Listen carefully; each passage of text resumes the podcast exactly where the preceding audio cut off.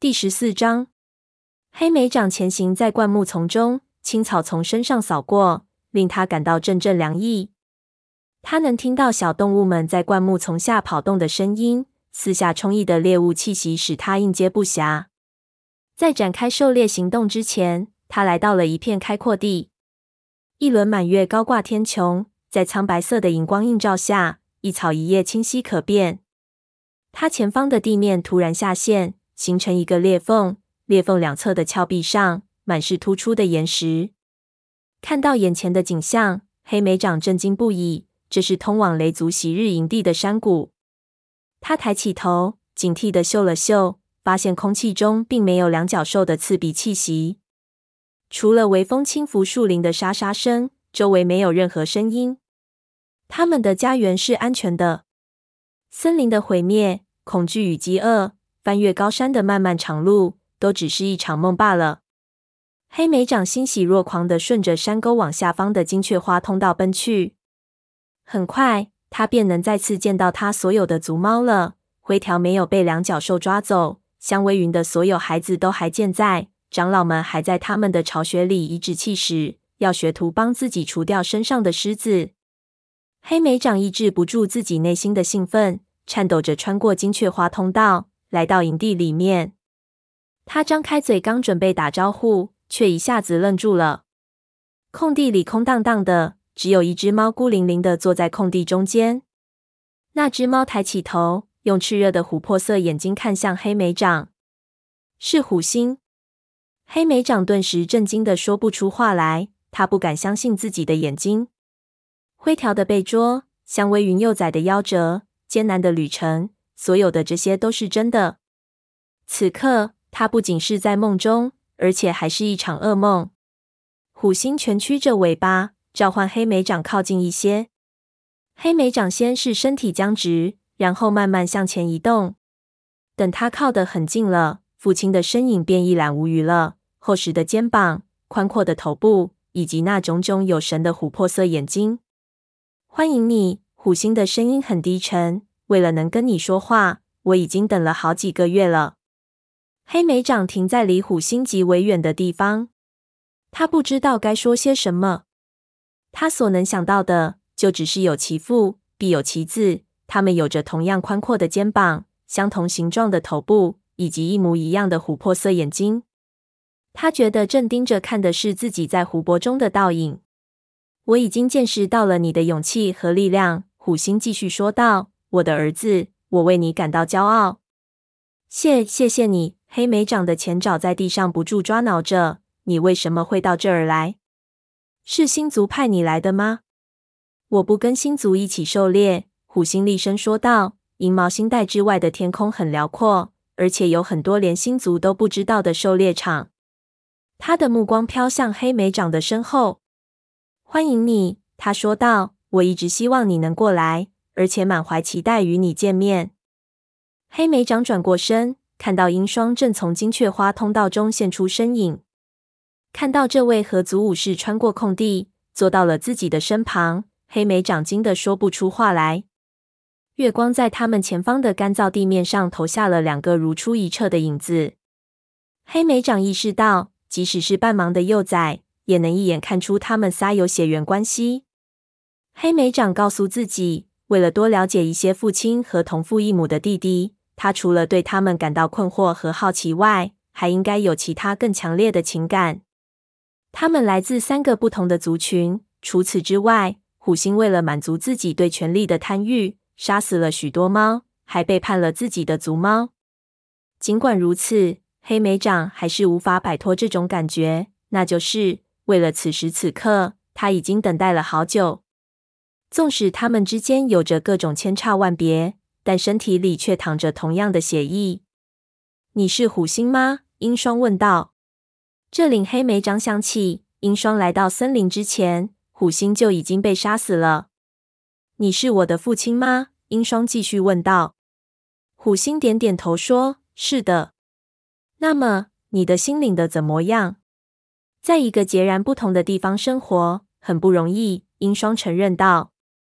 我们都很怀念森林里的日子，黑莓长补充道。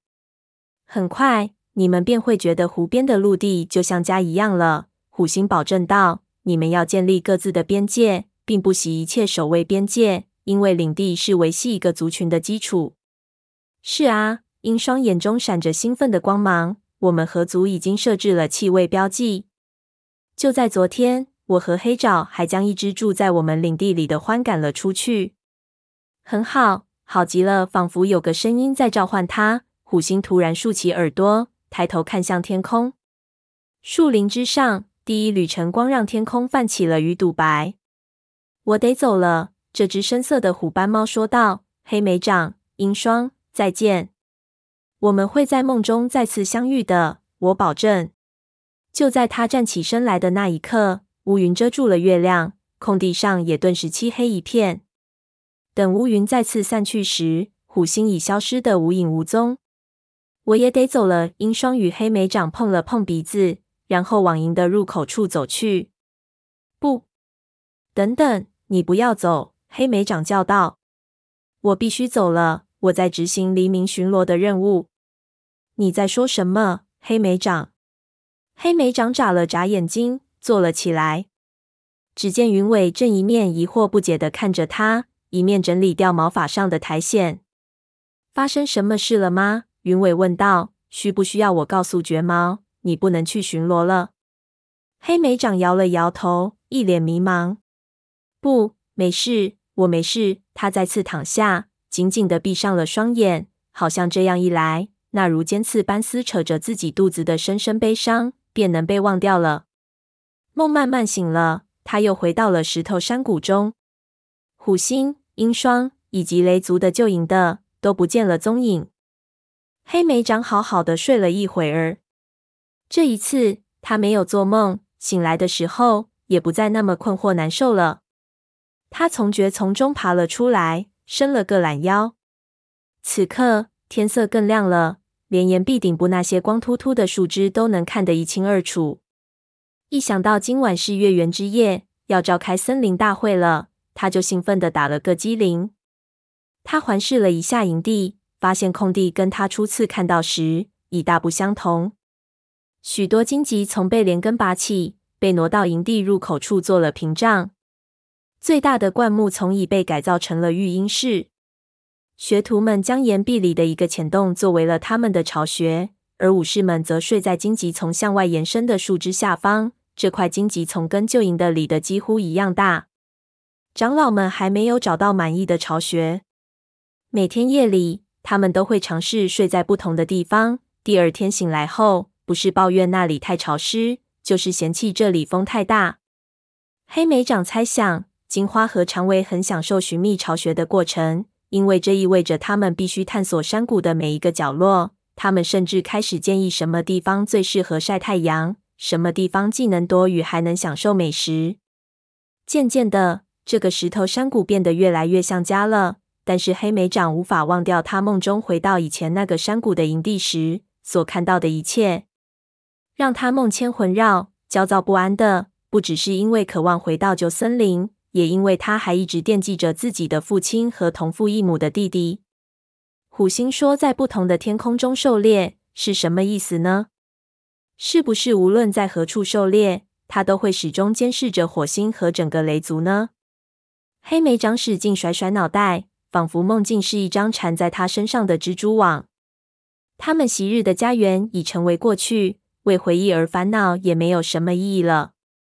当他努力把注意力集中在自己当下的职责上时，这才发现营地入口旁的猎物堆变矮了。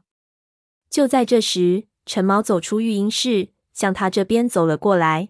“嗨！”黑莓长说道，“想不想去狩猎啊？”“太好了！”陈毛的双眼闪烁着兴奋的光芒。“我们该带着谁一起去呢？”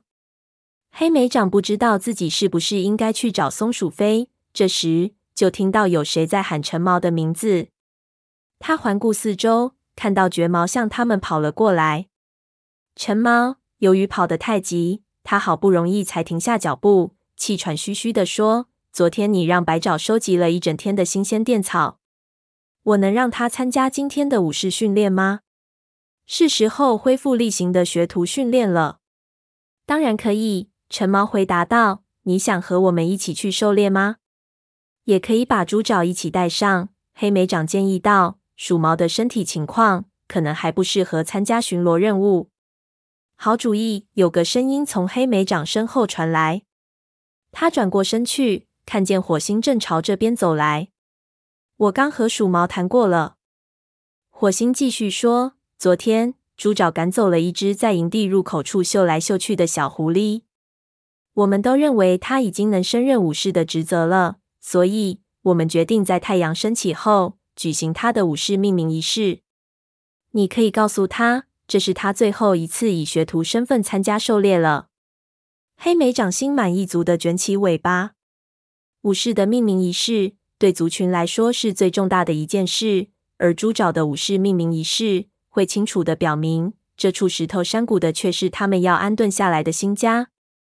想必在森林大会上，命名新武士也会成为雷族族长汇报的事情之一。火星祝他们满载而归，说完便离开了。而黑莓长也找来了那两位学徒。很快，这五只猫就爬上山谷边缘的斜坡，然后向营的上方的树林深处挺进。马上就要到达悬崖的最高点了。这时，他们听到身后传来一声可怜兮兮的叫声：“你们等等我啊！”黑莓长一回头，看到小白桦正奋力的跟在大家身后，踉踉跄跄穿过草丛，想追上他们。小白桦，橙毛大喊道：“你这是要干吗？”这只幼崽用哀求的眼神望着父亲，说：“我也想去狩猎，就让我去吧，好不好？”绝毛朝黑莓长递了个眼神。这幼崽显然，陈毛并不觉得这很有趣。“不行，你不准去！”他严厉地说道，“除非你当上学徒，否则不能去狩猎。”“但我挺在行的。”小白樺自夸道，“不信，我这就演示给你看。”我要抓到那只鸟。他冲山谷最边缘处的荆棘丛点了点头，只见上面正栖息着一只只更鸟。还没等大家上前阻止，他已经扭动身子向他扑了过去。快停下！橙毛和黑莓长同时惊呼道，紧接着便扑向了他。小白化身下的荆棘丛经受不住他身体的重量，他开始向山谷下方滑落。这时，黑莓长追上了他，紧紧咬住了他的后脖梗。要是再晚一个心跳的时间，它便可能像松鼠飞那样翻滚坠落。不同的是，这个悬崖的高度是松鼠飞跌落的那处悬崖的两倍。再厉害的猫都不可能有幸活命。黑莓长拼命向后扒拉着，把小白桦扔到远离悬崖的坚实地面上。这只幼崽蜷缩在那儿瑟瑟发抖。橙猫则怒气冲冲地站在他的身边。“你是彻彻底底的鼠脑子吗？”他嘶声吼道。“难道你不知道，幼崽在成为学徒之前，跟妈妈一起待在育婴室里是有他的道理的吗？”小白话点了点头，眼睛瞪得大大的，露出惊恐的神色。“对不起。”他呜咽着哭了起来。“别太苛责他了。”绝毛在一旁劝道，“他也不是有意的。”陈毛转过身来，怒视着他，有意无意又有什么区别？要不是黑莓长，他早就摔死了。他用尾巴戳了一下小白樺，喝道：“我还没听到你向黑莓长说感谢呢。”小白樺双耳耷拉着，低着头说：“黑莓长，谢谢谢你，我真的很抱歉。”没关系的，黑莓长说道。他很同情这只吓坏了的幼崽。从小白樺满脸恐惧的神情来看，这次惊吓能让他好几个月都乖乖的在营地里待着。来吧，站起来吧，你又没有受伤。陈毛俯下身子，在小家伙身上猛舔几下。黑莓长知道，他之所以这么生气，是因为他差点就要失去自己最年幼的孩子了。回去找香微云，别再胡闹了。小白话点点头。陈毛则安抚的碰了碰他的鼻子，然后小家伙朝着营地的入口处奔去。他的父亲一直目送着他，直到看不到他为止。我们必须立下规矩，陈毛说道。悬崖边上，幼崽勿靠近，学徒也一样。他说着，耳朵朝白爪和猪爪弹动了一下，而这两位学徒早就被刚才看到的一幕吓得说不出话来。白爪点点头，猪爪则翘起尾巴，仿佛在说：“正午过后，这条规矩就不再适用于他了。”不过，他似乎忘记了，族群首次来到营地时，他也差点掉入山谷。我们可以在边缘处留下气味标记，黑莓长建议道。那样的话，所有猫就都能想起这条规定了。好主意，陈毛说道。我们一回来就跟火星谈谈这个建议。走吧，我们快点去狩猎，不然猪爪可能会赶不上他的武士仪式了。黑莓长跟在其他猫的身后，双爪人就因刚才的危险而疼痛不已。他回头看了一眼荆棘丛，想象着小白桦那小身子坠落到山谷，摔得粉身碎骨的惨象。我真的把族群带到了一个安全的地方吗？他不禁问自己。他们来到这里已过了将近半个月。却没有收到任何来自星族的征兆，暗示他们他们的武士祖灵们仍在天上守护着他们。这儿真的是他们命中注定的家园吗？黑莓长带领巡逻队越过小溪，进入了一根须赠与雷族的领地。不一会儿，他就在树下发现了一只活动的松鼠。黑莓长匍匐向前，给他猛然一击，然后咔嚓一下扭断了他的脖子。干得漂亮！陈毛说道。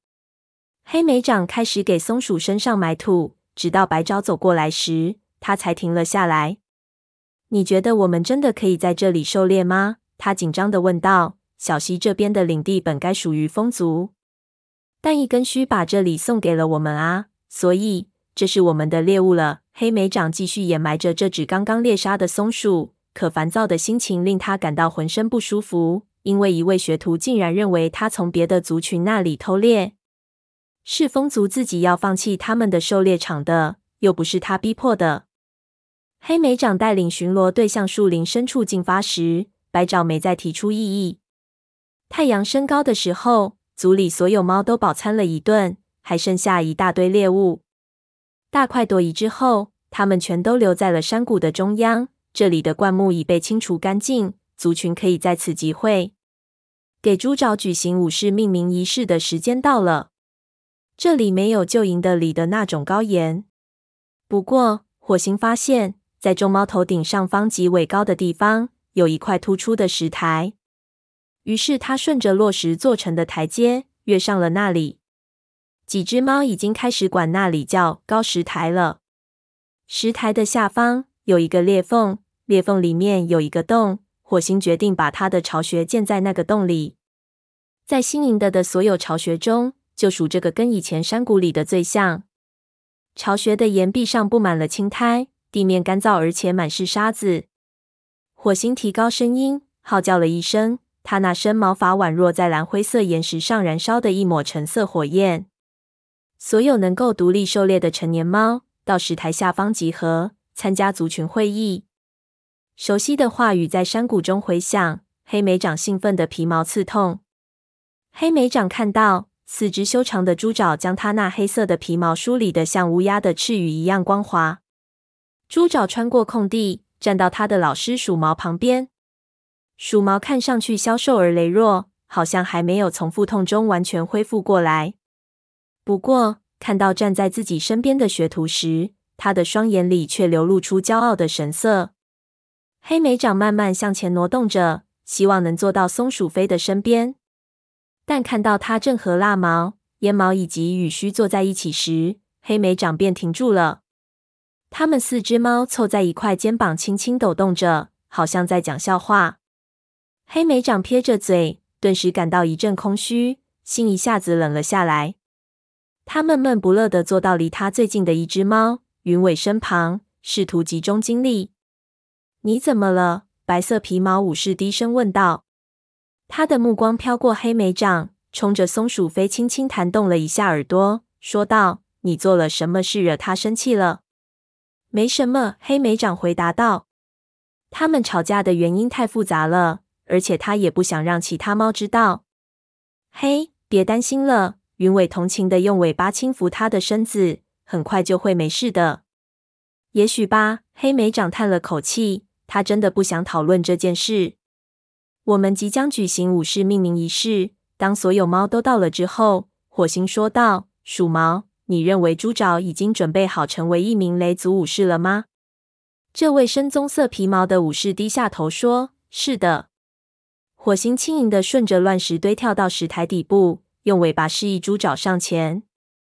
猪爪向前跨了一步，全身紧张的不停抖动着。